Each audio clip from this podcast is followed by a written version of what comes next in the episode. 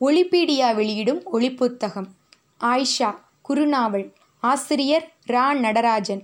குரல் ஜி. ரத்தினமாலா. முதுகலை ஆங்கிலம் இரண்டாம் ஆண்டு டாக்டர் உமையாள் ராமநாதன் மகளிர் கல்லூரி காரைக்குடி. இம்மின்னூல் வெளியிட உதவிய free Tamil ebooks dot com தளத்திற்கு நன்றி. மின்னூல் உரிமம். கிரியேட்டிவ் காமன்ஸ் எல்லோரும் படிக்கலாம் பகிரலாம். ஆனால் உள்ளடக்கத்தை மாற்றுவதற்கு உரிமை கிடையாது. பகிரும்போது படைப்பாளியின் பெயரை குறிப்பிட்டே பகிர வேண்டும். ஒளி புத்தகம் உரிமம் கிரியேட்டிவ் காமன்ஸ் எல்லோரும் கேட்கலாம் பகிரலாம். பகிரும்போது படைப்பாளியின் பெயரை குறிப்பிட்டே பகிர வேண்டும்.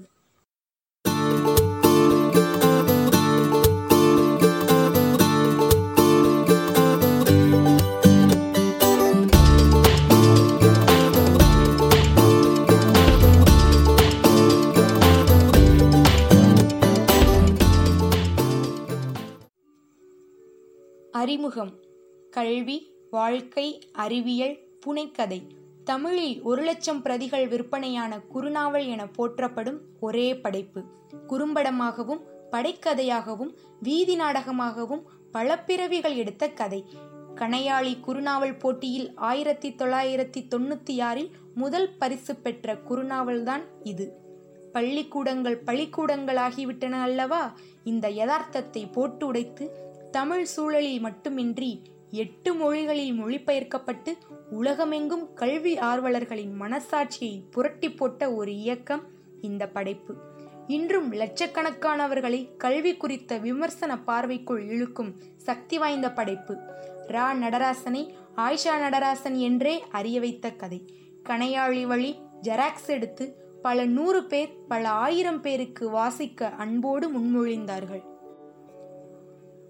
ஸ்னேகா பதிப்பகம் இரண்டு ரூபாய்க்கு ஒரு சிறு தனி நூலாக கொண்டு வர ஒரே வருடத்தில் ஒன்பது பதிப்புகள் கண்டது.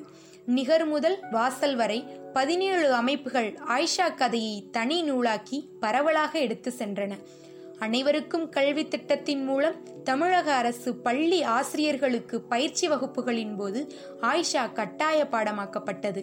அதை தவிர ஏழு தன்னதிகார கல்லூரிகள் மூன்று பல்கலைக்கழகங்கள் ஆயிஷாவை பாடமாக வைத்துள்ளன. ஆயிஷா மன்றங்கள் என்று மதுரை மற்றும் கோவையில் கிராமப்புற குழந்தைகளால் தொடங்கப்பட்டு அறிவியல் ஆய்வுகள் மேற்கொள்ளப்படுகின்றன. இந்நூலின் ஆசிரியர் ரா நடராசன் அவர்கள் பற்றிய குறிப்பு.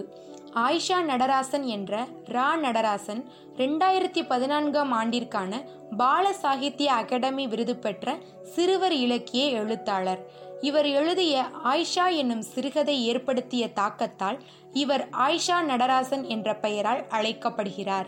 இந்த ஆயிஷா சிறுகதை இவருடைய ரா நடராசன் சிறுகதைகள் என்ற தொகுப்பிலும் தனி நூலாகவும் கிடைக்கிறது. எளிய தமிழில் அறிவியல் கருத்துக்களையும் சில மொழிபெயர்ப்பு நூல்களையும் மாணவர்களுக்கு உதவக்கூடிய எளிய அறிவியல் சோதனைகள் போன்ற பல நூல்களை எழுதியுள்ளார். இவரின் சிறுகதைகள் உலகளாவிய வாசகர் கவனத்தை ஈர்த்தவை. தமிழ் மொழியில் எழுதப்பட்ட இக்கதைகளில் சில தெலுங்கு மலையாளம் ஹிந்தி ஆங்கிலம் பிரெஞ்சு உட்பட பல மொழிகளில் மொழியாக்கம் செய்யப்பட்டுள்ளன. உலக சிறுகதை தொகுதிகள் சிலவற்றில் இவரின் சில கதைகள் இடம்பெற்றுள்ளன. இவைகளில் நான்கு கதைகள் குறும்படங்களாக எடுக்கப்பட்டு பன்னாட்டு பட விழாக்களில் விருதுகளை பெற்றுள்ளன. பால சாகித்ய அகாடமி விருது குழந்தைகள் இலக்கியத்தில் பங்களிப்பதற்காக வழங்கப்படுகிறது. இந்த விருது இருபத்தி மூணு மொழிக்கும் வழங்கப்படும். இது விக்ரமாதித்தன் வேதாளம் கதைகளை சார்ந்து அமைக்கப்பட்டுள்ளது. கணிதத்தின் கதை என்னும் நூலுக்கு தமிழக அரசின் தமிழ் வளர்ச்சித்துறை விருது வழங்கப்பட்டது. பள்ளிக்கூட சிறுமியின் துயரத்தை கூறும் இவரது ஆயிஷா எனும் குறுநாவல் தமிழில் ஒரு லட்சம் பிரதிகள் விற்பனையாகி சாதனை படைத்தது.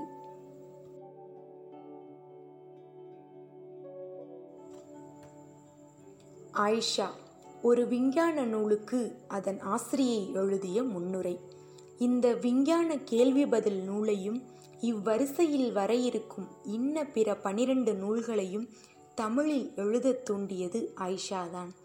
இந்த நூலுக்குள் நுழையும் முன்னர் என் ஆயிஷாவை தெரிந்து கொள்ளுங்கள். ஏனெனில் இந்த புத்தகமெங்கும் வார்த்தைகளாக வாழ்பவள் அவள்தான். உங்களிடம் சொல்வதில் என்ன இருக்கின்றது? இதை எழுதி கொண்டிருக்கும் இந்த நொடியில் என் விழிகள் கனத்து போகுமாறு கண்ணீர் கொப்பளிக்கின்றது. இந்த நூலை எழுதிய ஒரு தேர்ந்த விஞ்ஞானவாதிக்கும் ஆயிஷாவின் கதையை எழுதி கொண்டிருக்கும் ஒருத்திக்கும் இடையில்தான் எத்தனை வித்தியாசம். என் ஆயிஷாவை நினைக்கும் போது மட்டும் இப்படி குழந்தை மாதிரி துக்கம் கொப்பளிக்க அழ நேர்கிறது எனக்கு.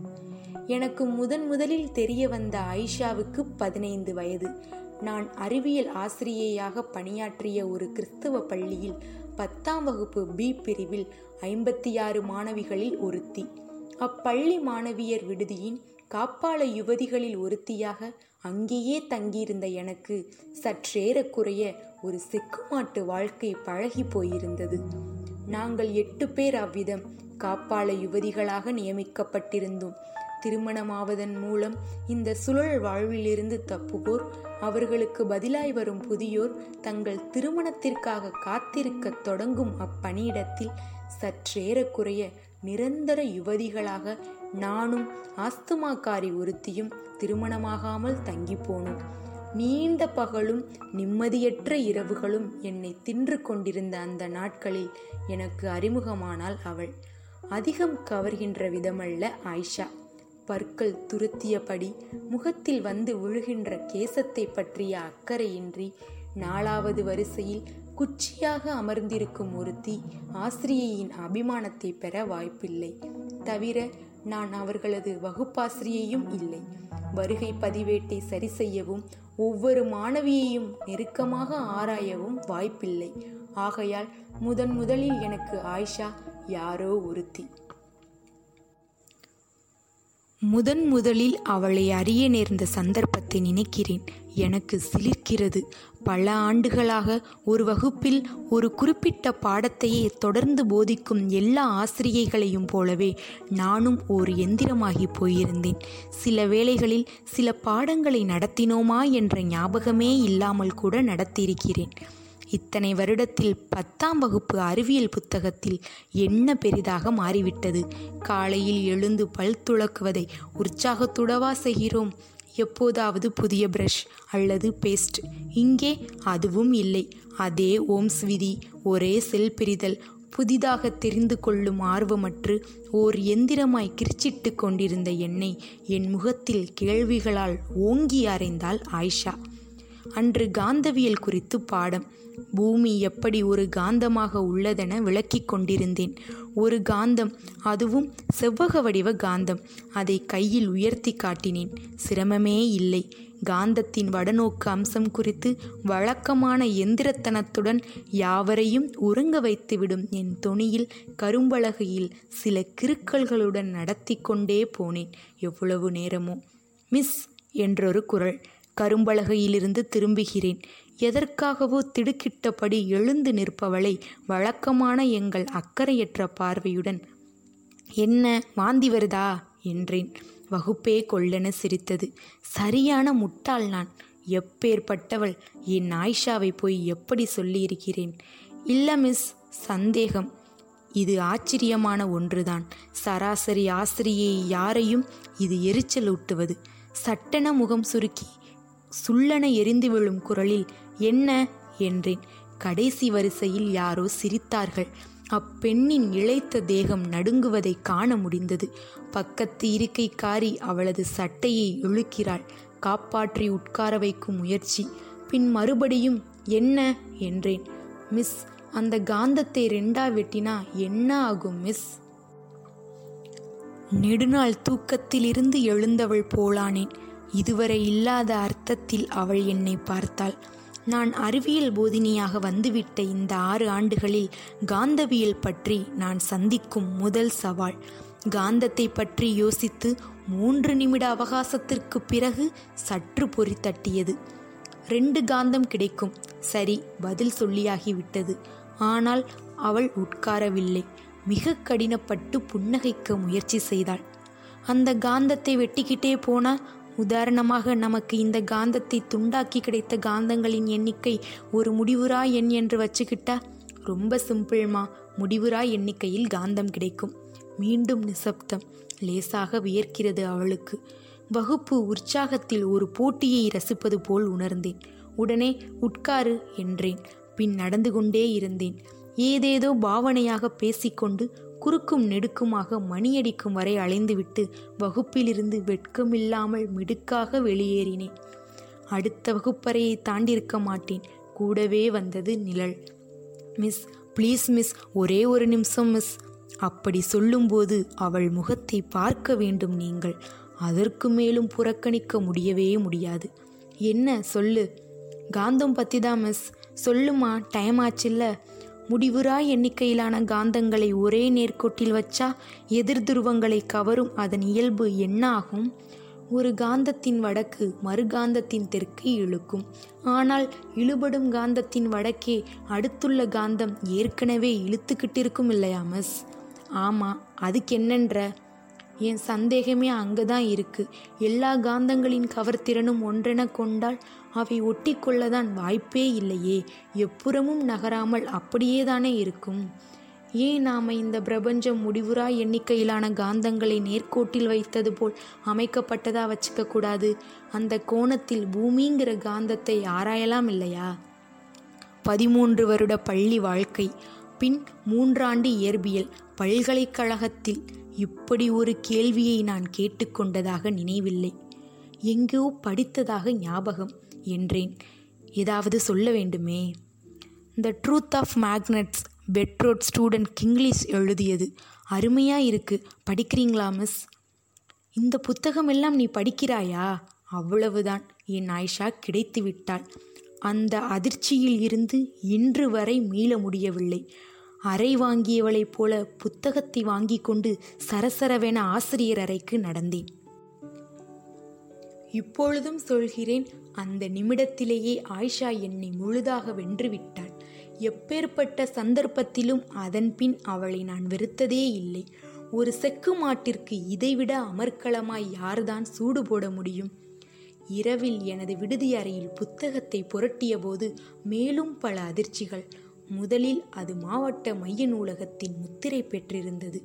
பின் அதில் ஆயிஷா அடிகோடிட்டிருந்த முறை ஆங்காங்கே காணப்பட்ட அடிக்குறிப்புகள் எல்லாமே அவளை குறித்த எனது எண்ணத்திற்கு மேலும் மேலும் ஆச்சரிய குறிகளை கூட்டிக்கொண்டே இருந்தன. ஆயிஷா ஒரு குழந்தை இல்லை அவள் யாரோ மனுஷி கூட இல்லை வேறு ஏதோ ஒரு பிறவி. கடவுளே நான் ஒரு நிமிடம் கூட தூங்கவில்லை. விடுதியில் காலை வேளையில் அவள் வகுப்பு பெண்களை அழைத்து பேச துடித்தேன். அவளை பற்றி அறிய வேண்டும். இத்தனை நாட்கள் அவளை அறியாது போனது ஒரு குற்ற உணர்வை ஏற்படுத்தியிருந்தது புத்தகமோ என் அறையே கனத்து போகும்படி என்னை திடுக்கிட வைத்து கொண்டிருந்தது. வேலைகள் ஓடவில்லை. இத்தனைக்கும் எல்லாவற்றையும் படிக்கவில்லை. அப்பெண் அடிக்கோடிட்டிருந்த வரிகளையும் அவளது அடிக்குறிப்புகளையுமே படித்து விழிப்புதுங்கி போயிருந்தேன். முதல் பாட வேளையில் வகுப்பேதும் இன்றி ஆசிரியர் ஓய்வறையில் அமர்ந்திருந்தேன். கையில் புத்தகம் ஓய்வறையில் ஆசிரியைகள் புதிய புடவை டிசைன்களை பற்றி நீண்ட விவாதத்தில் ஈடுபட்டிருந்தார்கள். சரோஜனிக்கும் ரெஜினா மிஸ்ஸுக்கும் இதேதான் வேலை. இல்லை என்றால் நடிகைகளின் வித்தியாசங்கள் ஒரு நாள் புருவம் மறுநாள் மச்சம். இப்படி பேசி பேசி களைத்து பாடம் நடத்த வேண்டிய வகுப்பறையில் ஓய்வெடுப்பார்கள்.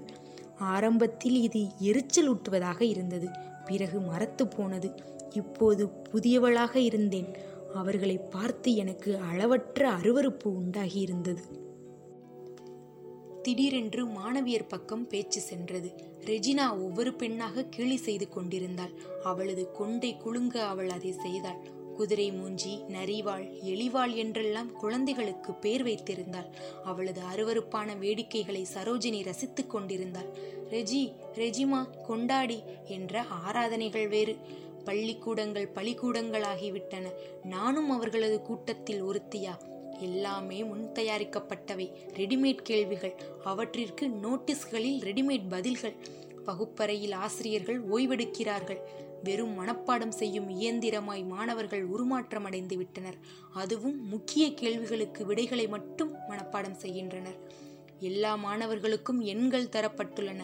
வகுப்பு வரிசை எண் தேர்வு எண் பெற்றெடுக்கும் மதிப்பெண்கள். எங்கும் எண்கள் எண்களே பள்ளிகளை ஆள்கின்றன. எல்லா ஆசிரியர்களுமே ஏதாவது ஒரு வகையில் மாணவரின் அறிவை அவமானப்படுத்துகிறார்கள் என்பதை கண்டேன். அவர்களில் ஒருத்தியா நான்? என் மீதே எனக்கு வெறுப்பு உண்டாயிற்று. ஒரு பெண் அறிவார்த்தனமான ஒரு கேள்வியால் என்னை எப்படி யோசிக்க வைத்து விட்டாள்? ஒரு கேஸ் இன்னைக்கு பிடிப்பட்டது இதை கேட்டியோ? என்று அங்கலாய்த்தபடி என்னிடம் வந்தாள் சுகுணா மிஸ். மேல்நிலைக்கு கணக்கு நடத்துபவள் விடுதி காப்பாள யுவதிகளில் ஒருத்தி. எந்த உற்சாகமும் இன்றி என்ன என்றேன். வினோதமான கேஸ். லெவன்த்து வீட்டுக்கணக்கு திருத்திக்கிட்டு இருந்தப்போ கஷ்டப்பட்டு பிடிச்சேன். பாதி பேர் நோட்டில் ஒரே கையெழுத்து. அதுவும் ஒரு லாஜிக் சம் முதல்ல காப்பின்னு நினைச்சேன். அப்புறம் ஒருத்திய பிடிச்சு சமத்தியா கொடுத்தேன். உண்மையை கொட்டிட்டா. கொஞ்சம் நிமிர்ந்து உட்கார்ந்தேன். அவள் என்னை காத்திருக்க வைத்தாள். நான் திடுக்கிட வேண்டுமென விரும்புவள் போலிருந்தாள். ம் சொல்லு என்றேன். நம்ப மாட்ட. ஒரு டென்த் ஸ்டாண்டர்ட் படிக்கிற பெண் லெவன்த்துக்கு வீட்டு கணக்கு போட்டு தந்திருக்கு. டென்த்தா எழுந்து நின்றிருந்தேன்.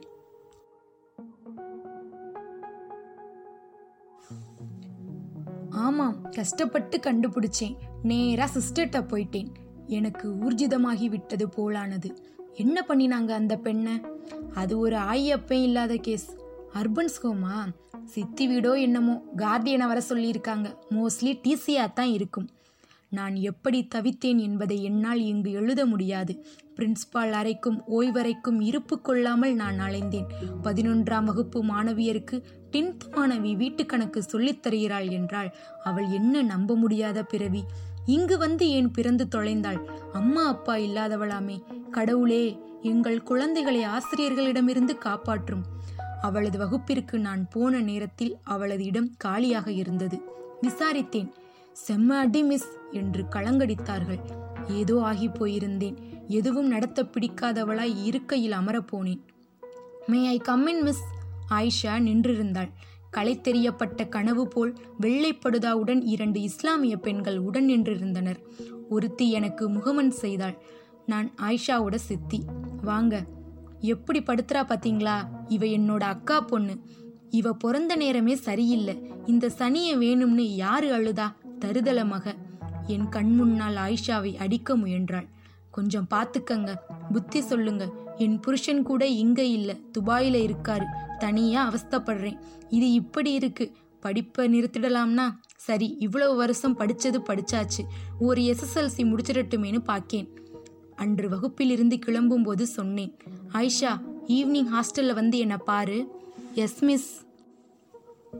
என் ஆயிஷா அப்படிப்பட்டவளாக இருந்தாள்.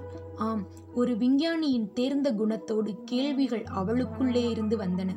ஒரு மெழுகுவர்த்தியில் ஒளி அதிகமாகவும் வெப்பம் குறைவாகவும் உள்ளது. ஆனால் அடுப்பில் எரியும் நெருப்பில் ஒளி குறைவாகவும் வெப்பம் அதிகமாயும் இருக்குதே ஏன் மிஸ்?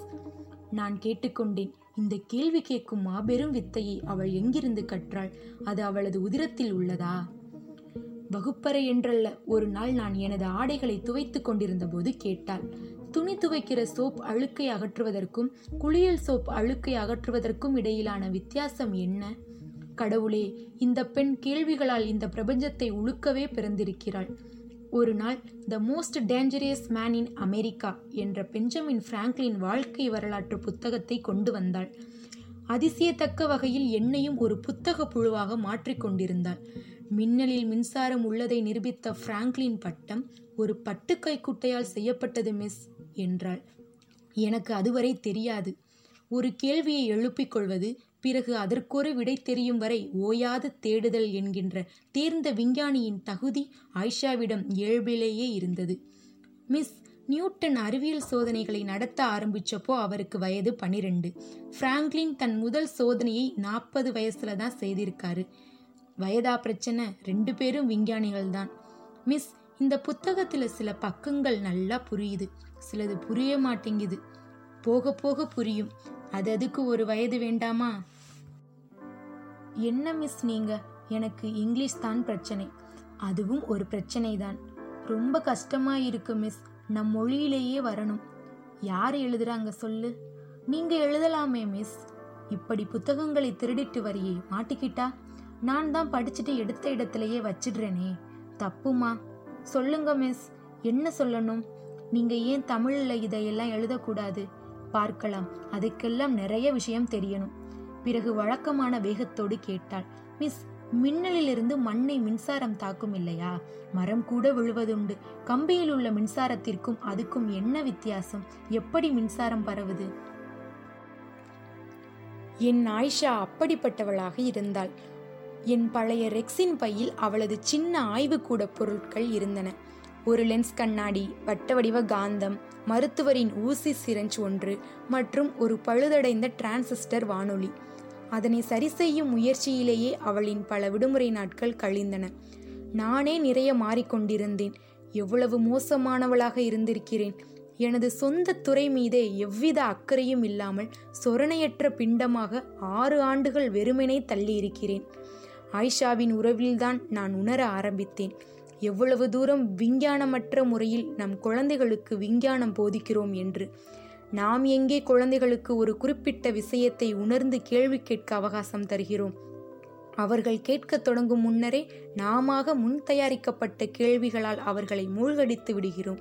அறிவும் வளருவதில்லை. பள்ளியில் ஆசிரியர்கள் அதிகம் சொல்வது எதை? கையை கட்டு வாய பொத்து. விரைவில் புரிந்து கொண்டேன். என் ஆயிஷாவுக்கு நாலு புறம் இருந்தும் பிரச்சனைகள் முளைத்தன. ஆனால் பைத்தியக்காரி நான் உணர தலைப்படவில்லை. அவளை அவளின் அறிவை அது எந்த திசையில் செலுத்தும் என்று. ஒரு நாள் சட்டென கண்ணில் பட்டது அது. ஆயிஷாவின் பின்காலில் பட்டை பட்டையாக வீக்கம் தடித்து போகும் அளவு அடிவாங்கியிருந்தாள் இப்பொழுது அவள் என்னிடம் மிகவும் நெருங்கியிருந்தாள் அவளை தொடாமல் என்னால் பேசவே முடியாது. அவள் மீது அவ்வளவு அன்புறும்படி அவள் செய்திருந்தாள். அருகில் அழைத்து விசாரித்தேன். கெமிஸ்ட்ரி மிஸ் அடிச்சாங்க. ஏன் ஏன் ஆயிஷா? பேப்பர் வந்தது. மார்க் சரியா போடல. கேட்டேன். சொந்த சரக்கெல்லாம் மார்க் கிடையாதான் நோட்ஸில் இருக்கிறத அப்படியே எழுதணுமாம். டென்த்துன்னு மிரட்டுறாங்க. மிஸ் நோட்ஸில் தப்பா இருந்தா என்ன பண்றதுன்னு கேட்டேன். பேச முடியவில்லை அவளால். காண சகிக்கவில்லை. அழும்போது அவள் குழந்தையாக இருக்கிறாள். முன்பு ஒரு முறை சரோஜினியிடம் வாங்கி கொண்டு வந்தாள். இதே நோட்ஸ் பிரச்சனை. கடவுளே அவரவர் அறிவை பயன்படுத்த அனுமதியுங்களேன். எப்பேற்பட்ட பெண் அவளை அடிப்பது என்றால் எப்படி மனசு வருகிறதோ. ராட்சசிகள் தவிர வேறுவித சிக்கல்கள். டியூஷன் கிட்டத்தட்ட எல்லா ஆசிரியைகளுமே வீட்டில் தனியாக டியூஷன் நடத்தி வந்தனர். பணம் எல்லாம் அது படுத்தும் பாடு. போட்டா போட்டி சண்டை. வீட்டிற்கு படிக்க வருவோருக்கு விசேஷ சலுகை சட்டங்கள். வகுப்பில் ராஜ மரியாதை வினாத்தாள்கள் முன்பே அறியும் உரிமை. எவ்வளவு குமட்ட வைப்பது அது? வெட்கமில்லாமல் இதை அவர்கள் செய்தே வருகிறார்கள். வருமான வரியில் சேராத வருமானம் யார்தான் விடுவார்கள்?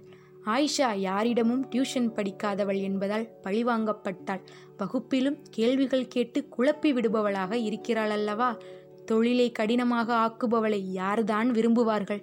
விரைவில் எனது போராளி தினமும் உதை வாங்கி வரத் தொடங்கினாள். வரலாற்று பாட வேளையில் ஜெர்சி மிஸ் என்ன செய்தாள்? அசோகரை புத்த மதத்துக்கு மாற்றியது யாரு மிஸ்? புத்த பிட்சு ஒருத்தர். இல்லை அவர் பெயர் அவரது பெயர் உபகுப்தர் மிஸ். தெரிஞ்சு வச்சுக்கிட்டு டெஸ்ட் பண்றியா? வாடி இங்க. ஒரு காலில் நிற்க வைத்து உதைத்திருக்கிறாள். இப்படி ஆயிஷா முன் எல்லா ஆசிரியைகளுமே தனது பிரம்பு பிரயாதனத்தால் அறிவை நிலைநாட்டத் தொடங்கிவிட்டார்கள். டீச்சர் அடிச்சா வலிக்காம இருக்க ஏதாவது மருந்து இருக்கா? என்று கேட்கிறாள் ஆயிஷா. அடி அசட்டு பெண்ணே என்று கட்டிக்கொண்ட என்னால் அப்போது எந்த புதிரையும் உணர முடியவில்லை. எவ்வளவு பெரிய முட்டாளாக இருந்து விட்டேன் நான். ஓர் இரவு அவசரமாக வீட்டுக்கு கிளம்பும்போது தனது சிறிய குறிப்பு நோட்டை விட்டு சென்று விட்டாள். அன்றைக்குதான் என் ஆயிஷாவின் இன்னொரு பக்கம் தெரிய வந்தது. நூற்றுக்கணக்கான கேள்விகளின் தேவையை விட இந்த என் ஆயிஷா வித்தியாசமானவள். முதலில் அந்த நோட்டு கண்ணில் பட்டபோது அதை எடுத்து மேஜையில் வைத்துவிட்டு வழக்கமான விடை திருத்தும் வேளையில் இறங்கிவிட்டேன். பிறகு ஏதோ ஒரு உந்துதலின் பேரில் அதை எடுத்து புரட்டினேன். முதல் பக்கம் இரண்டு மூன்று நான்காவது பக்கத்தில் எனக்கு முதல் அதிர்ச்சி. ஒரு பக்கம் முழுவதும் ஆயிஷா நூற்றுக்கணக்கான முறை என் பெயரை எழுதி வைத்திருந்தாள். நீண்ட நேரம் அந்த பக்கத்தை நோக்கிய எனக்கு கண்ணீர் முட்டியது. பின் சில பக்கங்கள் வகுப்பில் எழுதப்பட்ட ஆங்கில பாட்டு மூன்று முறை. பின் அந்த பக்கம் என்னை மேலும் அதிர்ச்சியடைய வைத்து கிட்டத்தட்ட மூர்ச்சையாகி விழ வைத்தது. அந்த பக்கம் என் பெயரை எழுதியிருந்த ஆயிஷா அதற்கு கீழே என் தாயார் என் முதல் ஆசிரியை என் முதல் உயிர் என்று இரத்தத்தால் எழுதியிருந்தாள். ஆம் அது இரத்தம்தான். ஐயோ இது என்ன பெண்ணே? உனக்கு என்ன நான் செய்துவிட்டேன்? உனது கேள்விகள் சிலவற்றை காது கொடுத்து கேட்டதை தவிர அதற்காகவா இத்தனை அன்பு பொழுகிறாய்? அம்மா நீ பெரும் மனுஷி. எனக்குள்ளே யாரை தேடுகிறாய் நீ? பார்க்காமல் போன அப்பாவையா அம்மாவையா? அல்லது யாரையடி? என் உயிரே. நீ இல்லாது போயிருந்தால் நான் மட்டும் யாரடி? ஒரு எந்திரத்தை விட கேவலமான ஆசிரியையாகவே செத்துப்போய் கிடந்த என்னை மீட்டெடுத்தவள் அல்லவா நீ? என் பொக்கிஷமே இத்தனை நாட்கள் எங்கே அடியிருந்தாய் எனக்கு உடல் சிலிர்த்து போனது நான் சொல்லிக்கொண்டேன் அவளுக்கு என் உயிரான ஆயிஷாவுக்கு எப்படியாவது நன்றியாக எதையாவது செய்ய வேண்டும். உன்னை எப்படி ஆக்குகிறேன் பாரடி? கடவுளே அப்போதுதான் அந்த சம்பவம் நடந்தது. சம்பவத்திற்கு முதல் நாள் வகுப்பில் சர் ஹம்ப்ரி டேவியை பற்றி சுருக்கமாய் சிலவற்றை சொன்னேன். அறுவை சிகிச்சையின் போது உடலை மரத்து போக வைக்கிற நைட்ரஸ் ஆக்சைடு வாயுவை அவர் கண்டுபிடித்தது குறித்து பாடம் நடத்தினேன். நைட்ரஸ் ஆக்சைடு தண்ணீரில் கரையுமா மிஸ்? தண்ணீரில் மட்டுமல்ல அது எத்தனாலிலும் சல்ஃபியூரிக் அமிலத்திலும் கூட கரையும். இப்படித்தான் நான் மோசம் போனது. எப்படி மறப்பது அதை? அன்று பள்ளியில் குழந்தைகள் தினம். மாவட்ட ஆட்சித்தலைவர் வருவதாயிருந்தது. மதியம் விழா இருந்தமையால் காலையில் பள்ளி. விடுமுறை நாட்களில் வீட்டில் எவ்வளவுதான் வேலைகள் என்றாலும் பத்து பதினோரு மணிக்கு என் ஆயிஷா ஓடோடி வந்து விடுவாள். அன்றைக்கு என்று ஆளை காணும். எனது சொந்த வேலைகளில் மும்மரமாக இருந்தபோது உச்சி வெயிலில் ஒரு மாணவி வந்து அழைத்தாள். ஆயிஷா அனுப்பியதாகவும் வேதியியல் ஆய்வுக்கூடத்திற்கு பின்புறம் அவள் இருப்பதாகவும் கூறினாள். ஏன் அவள் இங்கு வர வேண்டியதானே தெரியல மிஸ் அவளை அனுப்பிவிட்டு கிளம்பினேன். மனசுக்குள் ஏதோ எங்கோ பிசகி போனதை உணர்ந்தேன். கடவுளே இதை எழுதும் தருணத்தில் எனக்கு எப்படி உடல் நடுங்குகிறது? லேசான களைப்பில் இருப்பவளைப் போலிருந்தாள் ஆயிஷா. இன்னைக்கு எக்ஸ்பிரிமெண்ட் சக்சஸ் மிஸ் என்ன என்ன எக்ஸ்பிரிமெண்ட் இந்தாங்க ஸ்கேல் என்ன அடியுங்க பார்ப்போம் ஏன் ஆயிஷா என்ன சொல்ற நீ? மருந்து மிஸ் மரத்து போற மருந்து. இனிமே யார் அடிச்சாலும் எனக்கு வலிக்காது மிஸ். எப்படி வேணும்னாலும் அடிச்சுக்கட்டும். ஆயிஷா உனக்கு என்ன பைத்தியமா? லேபிலிருந்து நைட்ரஸ் எத்தனால் கரைசல் கிடைச்சது மிஸ்? முதல்ல இந்த தவளைக்கு ஊசி போட்டேன். இரண்டு மணி நேரம் மல்லாக்க போட்டாலும் உணர்ச்சி இல்லை. அப்போ மரத்து போச்சுன்னு அர்த்தம். அப்புறம் அதே மருந்த எனக்கு ஊசி போட்டுக்கிட்டேன். எப்படி ஐடியா? ஏம்மா இப்படியெல்லாம் பண்ற? பாருங்க இந்த தவளை தான் நான் பார்த்த இடத்தில் வாளி தண்ணீரில் ஒரு தவளை தலைகீழாய் மிதந்தது. ஆயிஷா நோ! ஐயையோ தவளை செத்து போச்சு மிஸ்! கடவுளே அதற்கு மேல் எழுத என்ன இருக்கிறது? வேதியியல் ஆய்வு கூடத்தின் பின்னால் ஆயிஷா விழுந்து கிடந்தாள். ஒரு மாலை மாதிரி விழுந்து கிடந்தாள். சின்ன கூட்டம் கூடியது. பியூன் கோவிந்தன் ஆட்டோ கொண்டு வர ஓடினான். சிஸ்டருக்கு சொல்லப்பட்டது அவளை என் உயிருக்கு உயிரான ஆயிஷாவை சுமந்து கொண்டு நான் சாலைக்கு ஓடினேன். என் கண்ணான அவளை எப்படியாவது பிழைக்க வைத்துவிட வேண்டுமென தவித்தேன். ஆனால் ஆட்டோவில் ஆஸ்பத்திரிக்கு போவதற்குள் என் ஆயிஷா பிரிந்து விட்டாள். எப்பேற்பட்ட ஆயிஷா நான் தாங்கிக் கொள்ள முடியாதவளாய் குழந்தை மாதிரி அவள் மீது புரண்டு கதறி அழுதேன். இனி என்ன? உங்களுக்கு திருப்திதானே மிருகங்களே? என் ஆயிஷாவை ஒப்பற்ற அந்த அறிவு கொழுந்தை கொன்று தீர்த்து விட்டீர்களே. போங்கள் இனி உங்கள் வகுப்புகள் எளிமையானவை. அறிவுக்கு அங்கே வேலை இல்லை. ஐஷா என் கண்ணே என் கண்களை திறந்துவிட்டு ஏன் அவ்வளவு சீக்கிரம் என்னை விட்டு ஓடிப்போனாய் பார் உனக்காக நீ கேட்ட எல்லா கேள்விகளுக்கும் பதில்களை தேடி தேடி எழுதி வைத்திருக்கிறேன். நீ சொன்னது போல தமிழில் எழுதியிருக்கிறேன். உன் மாதிரி எத்தனை ஆயிஷாக்களை நாங்கள் இழந்திருப்போம். நீ இறந்து போனாய். வயசுக்கு வந்த நாளோடு பள்ளிக்கூடம் விட்டு ஓடியவர்கள் எங்கேயோ ஒரு ஊரில் யாரோ ஒருவனுக்கு துவைத்து சமைத்து பிள்ளை பெற்று போடுவார்கள். ஆணின் பாலியல் பசிக்காக தன்னை விற்பவர்கள் முப்பது ரூபாய் சம்பளத்திற்காக வீடு பெருக்கி சாணி மெழுகுபவர்கள் வயல் கூலிகள் கட்டிடங்களுக்கு கல்லுடைக்கும் பெண்கள். அவர்களில் எத்தனை ஆயிஷாக்கள் உள்ளனரோ? தன் விஞ்ஞான கனவுகளை நாள்தோறும் அடுப்பு நெருப்பில் போட்டு சாம்பலாக்கிவிடும் அந்த நூற்றுக்கணக்கான ஆயிஷாக்களுக்கு இந்த புத்தகத்தை கண்ணீரோடு சமர்ப்பிக்கிறேன். இந்த விஞ்ஞான நூலை வாசிப்பவர்கள் அதை ஒரு பத்து பெண்களுக்காவது இரவல் கொடுப்பார்களா? அவர்களில் ஓர் ஆயிஷாவாவது இருப்பாளா? என் பொக்கிஷமே ஆயிஷா நீ கேட்ட கேள்விகளிலேயே என்னை மிகவும் பாதித்த ஒரு கேள்வி உண்டு. அதை வாசகர் முன்வைத்து என் முன்னுரையை முடிப்பதே பொருத்தமாக இருக்கும். மிஸ் கரோலின் ஏர்சல் போலவோ மேரி கியூரி போலவோ நம்ம நாட்டில் பெயர் சொல்ற மாதிரி ஒரு பெண் கூட விஞ்ஞானியா வர முடியலையே. ஏன்? இக்கேள்விக்குரிய பதிலை நான் சொல்ல வேண்டியதில்லை. தங்கள் சொந்த வீடுகளின் இருண்ட சமையலறையில் போய் அவர்கள் அதை தேடட்டும்.